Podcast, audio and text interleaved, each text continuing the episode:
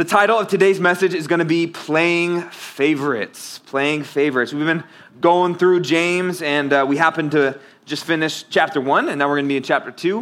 Uh, if you guys didn't know, there's five chapters in total, so it's been cool. I, I've really enjoyed my time studying, and I hope you guys have been enjoying your time just studying and going through it. Um, I think the Lord has a lot more to speak to us, and I'm excited to hear from Him for sure. Um, let's go ahead and pray before we get into it today. God, we come before you, and uh, Lord, you are so good. We thank you for this church. We thank you for the chairs that we sit in. We thank you for the air conditioning. We thank you for your word. Uh, God, we're so grateful. Lord, I know sometimes my heart, Lord, just feels overwhelmed by how much you do for us, how much you give us. Lord, we recognize that everything good comes from you. And as we just take this moment, Lord, in our weeks to pause and to, uh, to come to church and to learn from you, would you teach us? God, we desire to sit at your feet just like Mary did, and we just desire to hear from you. God, would you use me, uh, Lord, just as a mouthpiece, Lord, that it wouldn't be my opinions up here, but it would be your word. And would you just do uh, just a lasting work in our heart? Lord, it wouldn't just be like watching TV uh, where we just kind of forget it and there's, there's no, nothing fruitful about it. Lord, but would this produce something good in our life, we ask. In Jesus' name, amen. All right, you guys at James chapter 2? Everyone have a Bible? Does anyone not have a Bible? Raise your hand. I'm going to call you out. All right, go grab a Bible if you don't have one. If you're quickly, James chapter 2. Uh, you guys are going to have to follow along today. You got to got to stick with it. James chapter 2. But before we get into that, I want to share with you guys a story. It came out about five years ago. Uh, people weren't sure if it was real or true. Now we can kind of look back and be like, okay, this actually didn't happen. It was just kind of a cool idea. Um, there was some certain circumstances that were related and similar. Uh, but I want to share it with you. as a guy um, and, and how it kind of the whole scenario went down and how the story it became viral pretty quick. But the story of a, a pastor. Uh, he was about to take on a new church. Uh, he had been meeting with the board members and stuff like that, and so this was going to be his first day uh, taking on. It was a Sunday morning, and he had not yet, you know, he, he had not yet met like the, the church, like uh, the, the leadership and the different people. And so this was going to be his first Sunday message. And so normally, right, how do you typically like to dress for church? Hopefully a little nicer, right? You get a, you know, button down and some pants, and it's fine if you don't, all good. Um, right, but you see typically see Pastor Jack up there. He's got a, you know, long sleeve shirt, and uh, it's just because it's Sunday and honoring the Lord. And so instead of doing that, though, he decides to dress pretty raggedy decides to mess up his hair pretty good and maybe rub some dirt on his face, maybe not put deodorant on that morning. And he decides to go to church the first Sunday just like that. But when he gets there, he doesn't introduce himself as the pastor. He is almost disguised as a homeless person. And so he gets to church, and uh, this is a church, mind you, of about 10 to 15,000 people, as the story goes. And uh, he gets there, and, and to his amazement, there's only about three people to even acknowledge his existence. That this church has become became so churched in a sense that they weren't willing to even acknowledge someone on their property that looked the way he did. Yet that morning, he, he goes up on stage, and uh, to their amazement, he preaches a message and uh, just about meeting the needs and not, uh, in, in a passage similar to that, what we're going to look at today but it's an interesting story, but what's the concept? It's that sometimes within church, sometimes within our lives, we can become numb and we can, be, we can start to choose favorites, that we can start to favor some people above others. And I'm sure you guys have uh, maybe been a part of someone playing the favorite game. Uh, there's a good end to it, but there's also the bad end to it. And within our Christian faith, faith, uh, the favorites card shouldn't exist within our faith, that we shouldn't favor other people over other people. And I'm sure you guys have experienced that, whether it's at school. Maybe your teacher just has her favorite students and you feel like you can never get on her side. Or maybe uh, on a sports team, or uh, maybe even within your own family. And today we're going to look at a section of scripture that's really encouraging us to see as God sees. It's going to be encouraging us to see people just as people and not elevating other people above the rest and treating everyone the same. But as we get into the text today, I just want to remind you do you guys remember what we, uh, what we talked about last week? Does anyone remember? James chapter 1. We talked about being a doer of the word, right? We said, we talked about how we shouldn't just come into church and as we come to God's word, that it shouldn't be something we just hear and then don't do. And so that's, that's what we, that's the kind of the tail end of what we're coming from. And then we'll see next week in our study, we'll talk about, uh, it talks about how our faith should be active that, there, that our faith should have works to support it.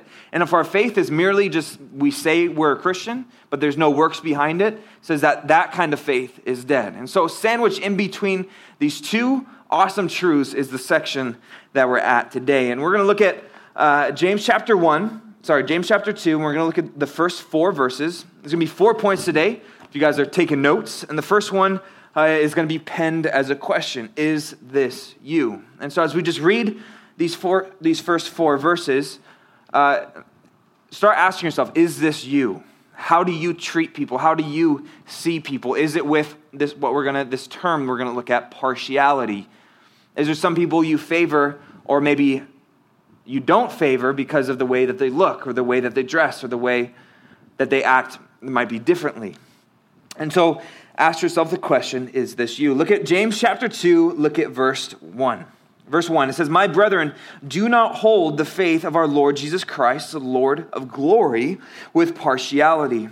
For if there should come into your assembly or church gathering a man with gold rings and fine apparel, and there should also come an poor man in filthy clothes, and you pay attention to the one wearing the fine clothes and say to him, You sit here in a good place, and say to the poor man, You stand there or sit here at my footstool, have you not shown partiality amongst yourse- among, among yourselves and become judges with evil thoughts? And so we get this first section, and, and we look at verse 1, and we're given instruction. We're given instruction to not hold the faith that we have with partiality.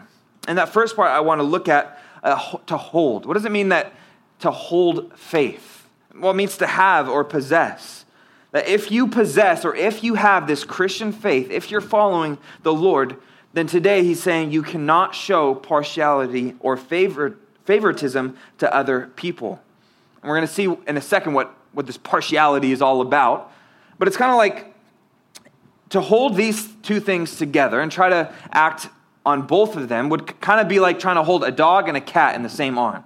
Probably wouldn't work so well. They don't get along so well. Or kind of like putting, you've ever put ketchup on Mexican food? Hopefully not. Hopefully not, because it does not go. No, it does not go. Or putting ketchup on pancakes. That's disgusting. It, they, don't, they don't mesh together. And these two ideas, walking with the Lord, this holding to this Christian faith, yet treating people in this way, they don't mesh, mesh together. It's kind of like having, uh, you know, the south and negative pole, south and north pole of magnets, right? They just, they don't fit together. And these two ideas, they don't fit together. But what is it? What is, what is it talking about when it says partiality? Well, the, um, you can look up on the board definition is just favoritism. It's to favor one person or group over another. But it's typically always considered as an injustice. Because why? Because it's not, it's based upon principles uh, that aren't fair in the sense of uh, based upon outward appearances or social status. That uh, the King James Version, you guys know that we have the New King James Version, right? Well, there's such thing, obviously, as an Old King James Version. And in the King James Version, uh, just drop the new. Uh, it translates this as uh, it says to be a respecter of persons. What does that mean? It means that you wouldn't treat someone based upon the way they look, or upon their background, or upon where they come from, or they look a little bit different than you. That we, you're not a respecter of persons, that you're not impressed also with someone who maybe seems uh, like your ideal person, and you don't treat people differently. It's that idea kind of of prejudice and discrimination. Now, when we hear those words, prejudice and discrimination, what do you think of? Typically, think of race, right? You think of oh, just the color of the skin. But you guys realize that that's not the only type of prejudice. That's not the only type of discrimination. And it's crazy because within the church here that James is writing to, this was happening. That to the poor, lower class people, there was discrimination. There was prejudice, that they were glorifying the rich. They were glorifying and exalting to a higher level than they should have the people who seemed to be someone. You guys know this concept, right? There's, there's what some people would call someone's in life, and then there's no one's.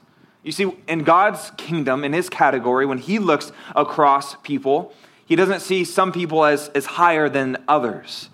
Uh, but we tend to do this just as human beings. God bless you. Uh, and especially now within our culture, right? We love elevating man. We do. We love elevating man into a higher position than we should. Think about, think about just the, the, the fame thing, people who are famous. I mean, think about it today. If, if someone like Kobe Bryant or Mike Trout or whoever you look up to or someone that you admire and you like would love to meet, if they were here in this room and you walked in, you would probably push everyone aside to you want to go you want to go and talk to them right you would even probably even even lend some of your allowance and you'd buy him something from the snack bar and people go nuts over people i don't know if you've ever seen or got to experience someone who's famous and you see the crowd that just would crowd them and it's crazy i know uh, haley has a couple stories when she was in new york once like there was a couple famous people and, and people just you see them and it's, it, people go nuts. They're like, oh my gosh, famous person. They just run and they don't even know who it is. Uh, there's a story, it's pretty funny, actually, but there's a guy who a few years ago uh, who he's no, what we would call a no name, meaning he's not famous, people don't know who he is. Uh, but he decided to do kind of like a trial in New York City. And what he did, uh, he, hired a security detail and uh, he hired some people that would look like paparazzi and he just started walking down New, the streets of New York City. And then, not much long after, guess who starts just crowding around for no, for no apparent reason? People, people, and people, and people. That they see the security details and they see the paparazzi and they say, oh my gosh, this person must be so famous. And so it's amazing. They have video footage of people going running up to this guy, asking for his autograph. He's no one of what we would say. He, he's not famous, he's done nothing. He probably is like an accountant or something, you don't know. Yet people are running up to him and they're, they're saying how much they love his music and they just love what he does. And they were like interviewing people and they're like, what do you like? What do you, what do you like so much about this guy? They're just making up stuff because they're freaking out. But you and I, we elevate man, but God does not. This is worldly stuff. That they do just they this is how the world acts in so many areas, but we should be all together different. That we should see as God sees. And how does he see how does he see people? Just as people. As people within a, a human beings with an eternal soul. He doesn't see anyone better than anyone else, anyone that should receive better or higher treatment. And yet we see that this is, this is how God sees. And I want you to encourage, I want to encourage you, and I've, I've been telling you this, but whenever God asks you to do something, He's never asking from a hypocritical standpoint. What does that mean? Meaning that when He asks you to do something, it's because that's how He is. Then when He asks you to do this or not to do that, it, because that's who He is, and He wants you to be like Him. And we can trust him in that. When he instructs us, it's, it's not out of a hypocritical state, but it, it's coming because that's how God is.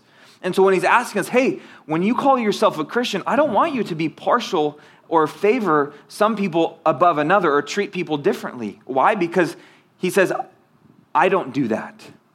That's my heart. Romans 2, uh, verse 11, we, we see this. He says, For there is no partiality with God, plain and simple. There is he does not have favorites. He is not impressed with man. Romans 2:11 in Ephesians 6:9 it says something similar. It says knowing that your own master is in heaven and there is no partiality with him. That the writer in Ephesians was talking to uh, the people saying that those who are uh, there's people that have authority over other people. He's saying that I want you to not lord it over them because I want you to know that God doesn't see you different than other people. God doesn't see the president of the United States different than he does you. That though they, he's in an amazing position of authority, he doesn't see you any different. Pastor Jack of our church, he's not anyone special. He's awesome and we love him and we appreciate him, but God doesn't love him more than he loves you. He doesn't. And he treats us all the same. And honestly, I'm glad about that. Aren't you glad? Aren't you glad that God doesn't pick favorites or he doesn't You know, like Greg Laurie, who's doing the harvesting. He's not his favorite person, so that's why God's blessing his ministry. God doesn't work like that. He doesn't, he doesn't, he just doesn't work like that. That's not his nature. And so verses two and three, we saw we see the instruction in verse one, but in verse two and three, we get an example that uh, James gives a hypothetical situation. Uh, he gives a, a situation, an, an example, or an explanation of what he's talking about. And we read it just a second ago. And he talks about these two men. He says, he gives this example of that these two men uh, come, and, and one comes in first to their church, to their assembly, to the place where they're gathering together as believers. And he's saying that there is this man who comes in, and he's obviously a visitor because they need to try to find him a seat. So imagine the situation, all right? Uh, let's, let's take the, the main sanctuary, for example, right? There's a bunch of ushers and greeters. I don't know if you've ever been in there. Um, imagine a visitor comes, and uh, this man, he seems, he seems somewhat of status. He, He's, he's walking with his chin a little higher, his chest out, and he's got a big old watch on his hand, and he's got a really nice suit on. Imagine one of the ushers would, would go to him and say, Oh my gosh, like, can I, can I get you the best seat? We have this one seat that's reserved. It's like the air, conditioning, the air conditioning flow is the best on it. It's su- super comfortable. Let's get you the best seat in the house. And he was only basing upon it because he looked just like someone important. He might have even had a bodyguard with him. So he's like, oh man, let's get this guy a good seat. But then a few minutes later, someone rolls in and uh, they can smell them before they can even see them. The hair is raggedy and the, the clothes are filthy. And so the usher would say, This doesn't actually happen here. This is right, hypothetical. He would say, Oh, we just got new chairs in the sanctuary. Not sure, not sure if we want to sit. Uh, do you mind sitting on the, on the floor? Ah, the carpets, though. Carpets are new, too. Would you mind sitting on the tile? Maybe like in the tile, or they're pretty nice. What about the bathroom? We could, we could get you a nice seat in there, right? And that's, that's the, the picture that we get that there's, there's two different men, but are being two, treated two different kinds of ways, and only because of the way that they look, the way their social status, their economic class, you could say. And he says this, this idea of footstool. He says, well, you could stand. I, we don't have any seats for you. Or you could sit at the footstool. It's just a, a, like a footrest.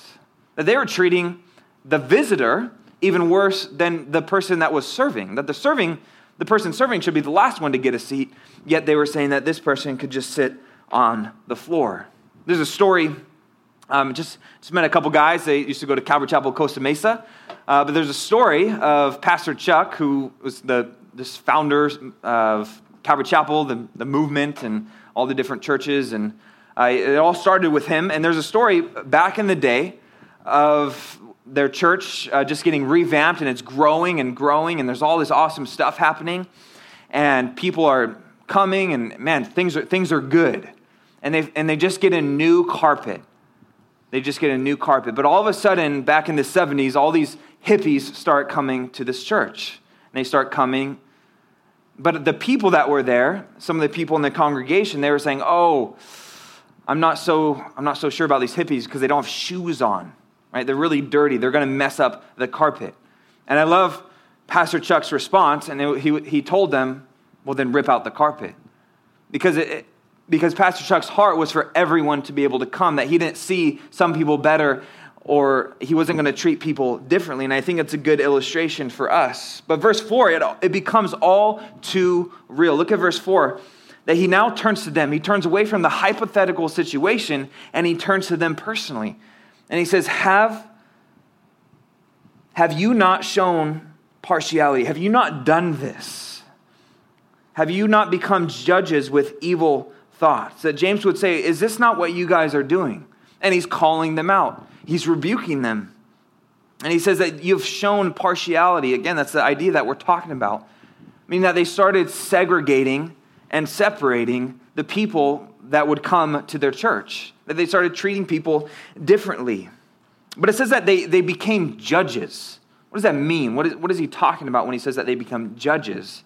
Well, judge is actually the word, is it's an official position that they started putting themselves in an official position. But guess what? Who's the, who's the one and only judge? It's God Himself.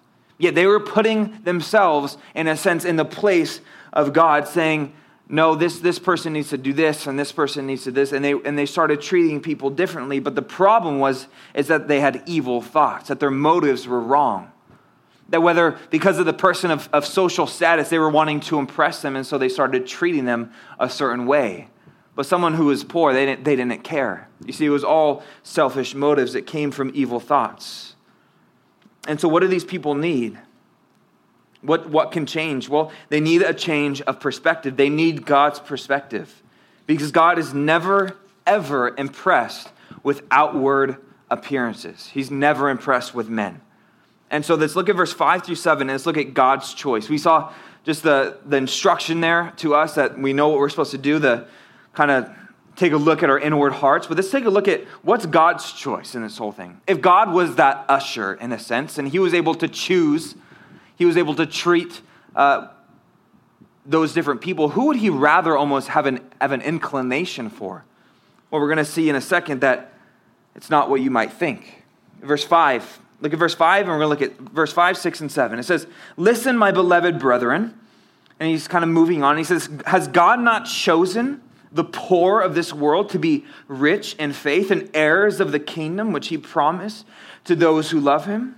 Verse 6 But you have dishonored the poor man. Do not the rich oppress you and drag you into the courts? Verse 7 Do they not blaspheme that noble name by which you are called? And so he says, Listen. He says, Listen, Linda, listen. I got something very important to tell you. Pay attention, listen up. Put your ears. I got, I got something to tell you, but he tells them in a question form. You guys know what a rhetorical question is? Yeah? A rhetorical question, right, is something that you that you ask, but it's really you're saying a statement. That you're not you don't want the answer, that the answer is obvious. And the answer to this, this question that he poses is yes, this is how God works. He says that God is not show that God has not that God has chosen the poor of this world to be rich in faith. The poor of this world, meaning that they are lacking in a physical way. He said, Those who are willing to lack in a physical way, he's saying, Those are the ones I want. Why? Because they're willing to come. And he says, I will make them rich in faith, and they'll be spiritually abundant. It won't be physical, but it's a spiritual thing. I want you guys to turn over to 1 Corinthians chapter 1. It's a few books over. Keep your spot in James 1 with, with, your, with your finger or your tassel. Sorry, James 2. But let's turn over to 1 Corinthians chapter 1. I want all you guys to turn. Put your tassel in, your mark where we're at, but and we'll, because we're going to be coming back. But I want you guys to look at 1 Corinthians chapter 1, and we're going to look at verses 26 through 29. You might say, well, why does God, if, if God's not partial, then why would he choose the poor? Well, think about Jesus' earthly ministry here. Think about different things that you've heard from the Gospels, and maybe you've read it yourself or you've heard it in a teaching. Didn't it seem like the bulk of who was willing to come to Jesus was not the rich people, was not the religious leaders who had all the power and the money?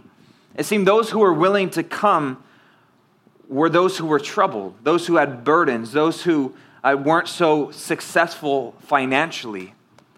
Why? Because they were willing to receive him. They were willing to uh, completely dis, uh, to be done away with the things of this world to follow the Lord.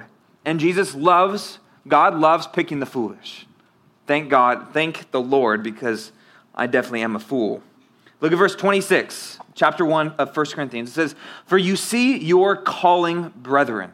This is who God calls, that not many wise according to the flesh. According to the world's standards, not many wise are called. Not many mighty, not many noble are called. This goes against our thinking, our understanding. Verse 27 But God has chosen the foolish things of the world to put to shame the wise, and God has chosen the weak things of the world to put to shame the things which are mighty. See, He's choosing these things to put to shame the, the things of the world. And the base things of the world, meaning the low things, and the things which are even despised, God has chosen and the things which are not to bring to nothing the things that are. And verse 29 is the key that no flesh should glory in his presence. You might be saying, well, that's not fair. What about the people who are mighty or who are noble? Typically, if, if you're mighty on your own, you don't need the Lord. And so God wants to choose those who are just willing to be a, a, a empty vessel that he could use, those who know their weakness. And God says, within your weakness, I'm going to choose you and I'm going to make you strong. But people will know it's not you, that it's the Lord. That God gets the glory and not us. And so God loves, this is who he chooses. And I'm pretty thankful for that myself. But now jump back to James chapter 2.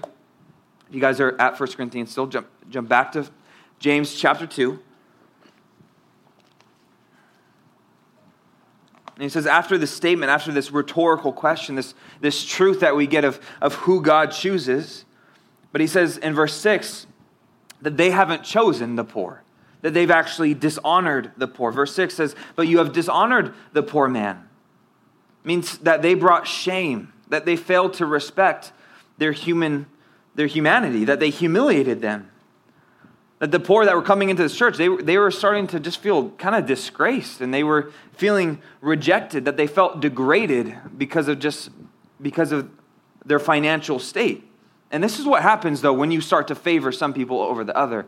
That the people that you favor, the people that aren't favored, they, they start to become humiliated. That it is. That when we start to treat people based upon these worldly principles and not godly ones, this is what happens. But he then brings up the irony in this whole situation.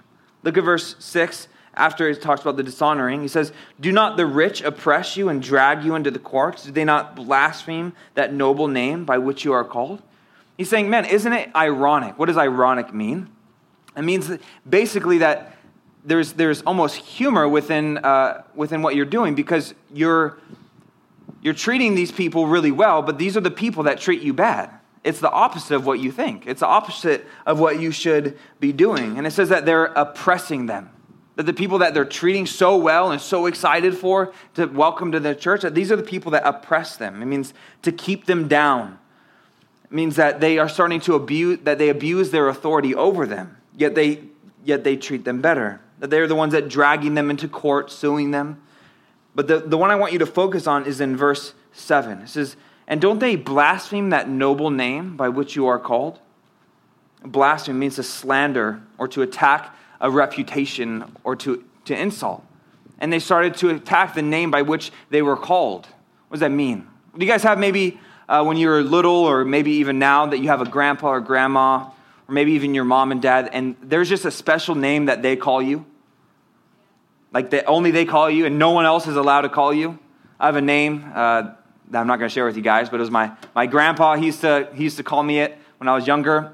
But um, I remember my mom tried calling me it one time. I was like, no, that's grandpa's supposed to call me that. That's not, that, that is his nickname for me, right? Because why? It indicated the special relationship that I had with my grandfather. And for the Lord, we see oftentimes within the Old Testament that there's this phrase that, that he says that he says, the people that are called by my name. And there's a special connection this relationship that God had.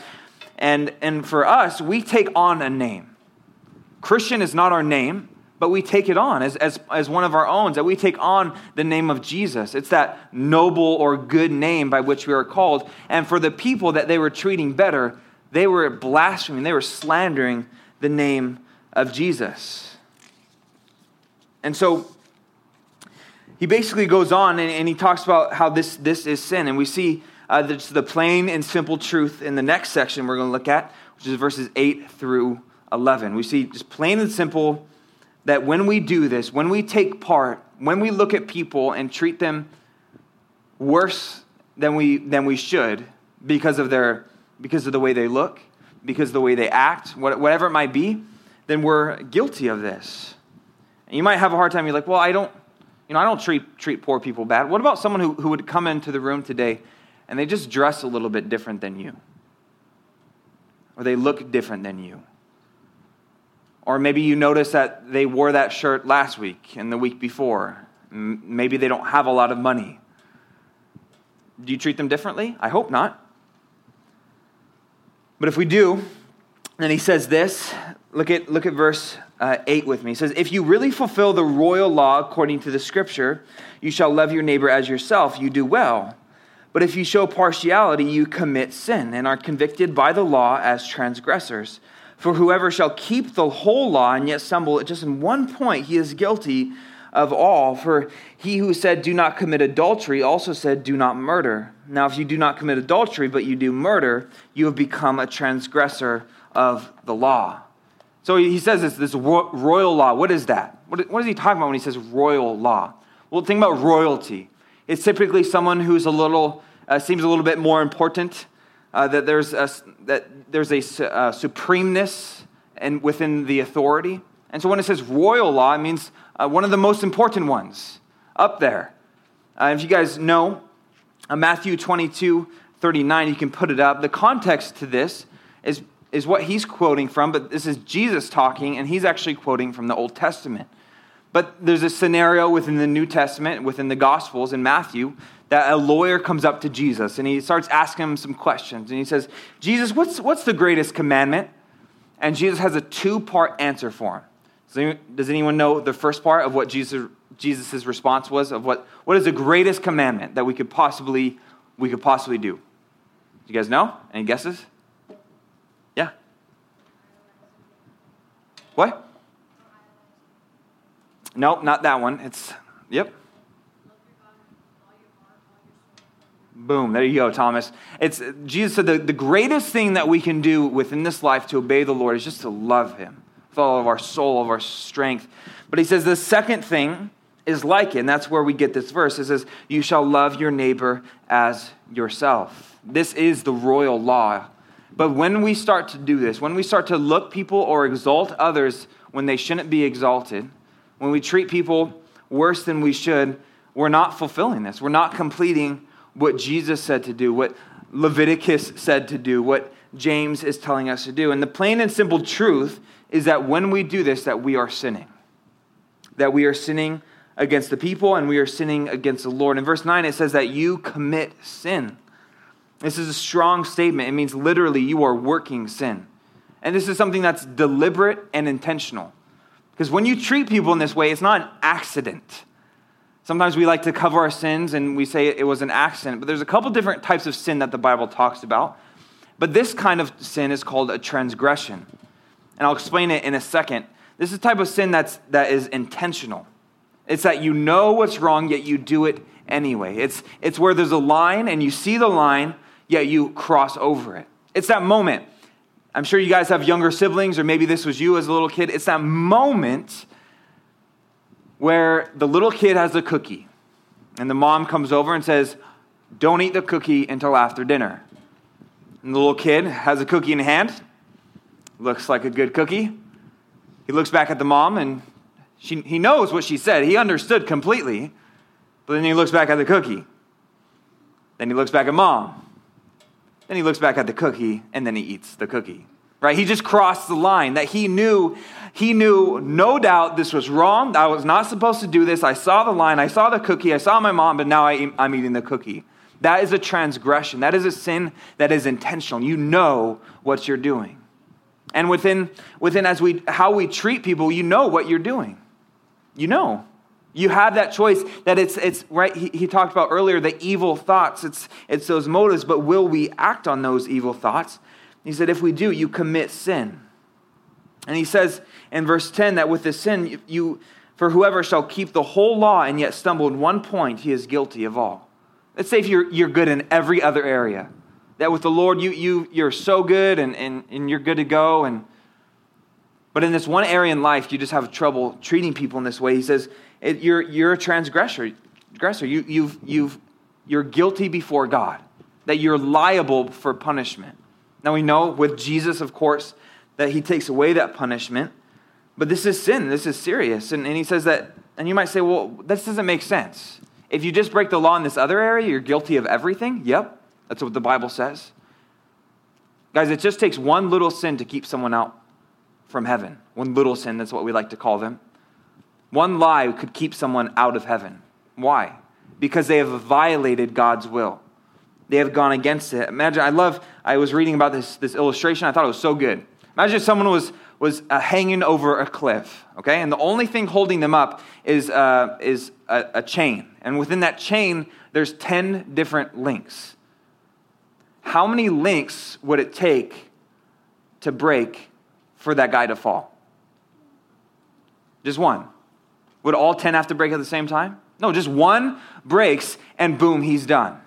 And it's a good illustration for us to understand that, that, that you break one of God's laws, he says that you're, you're, you're it. You, you are guilty now before me.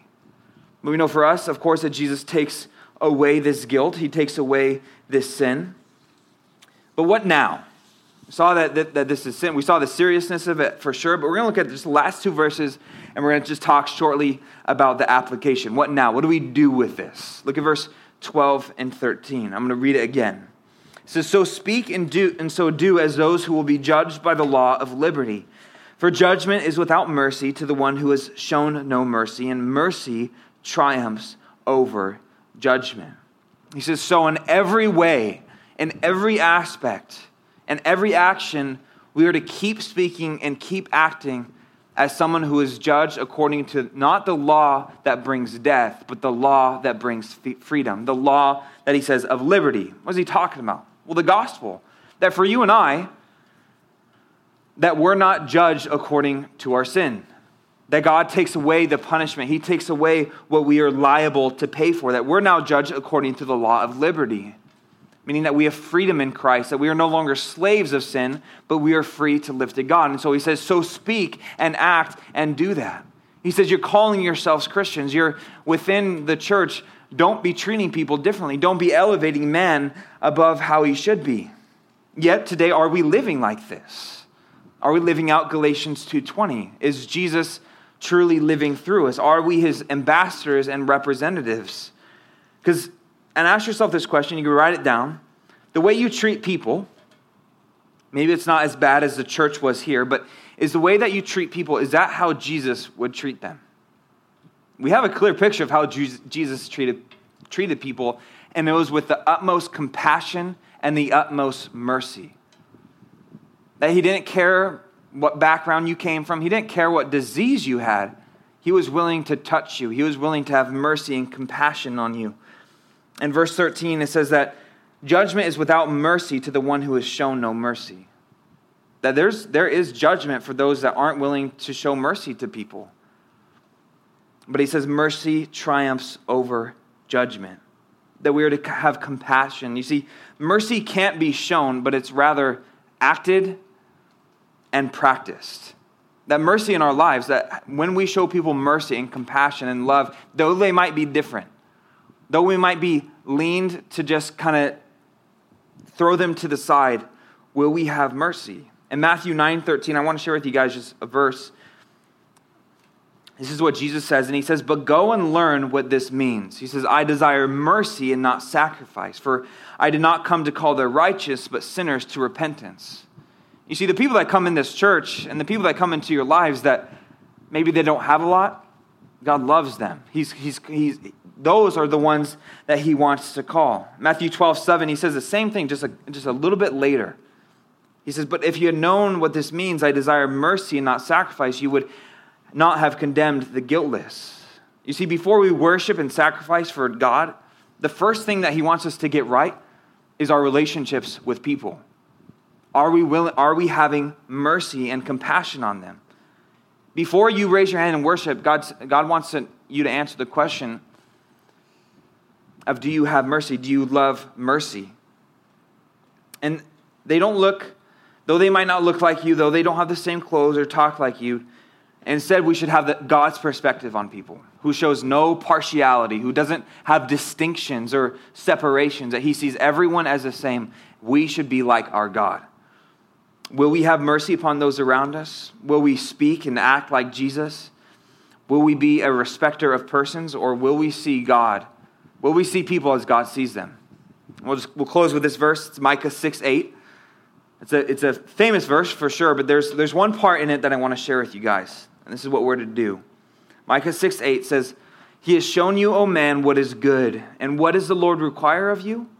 But just to do justly, do the right thing, to love mercy, and to walk humbly with your God.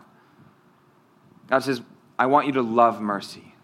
The people that that come into your life, He says, I want you to have mercy on them. Though whatever kind of preconceived notions you might have, whatever kind of thoughts you might have towards people, God says, I want you to act according to mercy. Though they might not deserve it, though we, we, we all don't deserve anything, but will we act with mercy? Justin, you can come on out for worship. God, we come before you and we thank you for this time and your word. We ask that you'd help us just to practice this in our everyday life. Lord, we thank you that you're not like us, that this world, and us included, Lord, we elevate people. Lord, when you're the only one that should be elevated. Lord, and we degrade people when no one deserves that because each person is made in your image. God, would you give us your sight? Would you give us your vision, Lord, that we might not sin against you? God, we thank you for this time and we worship you now. In Jesus' name, amen.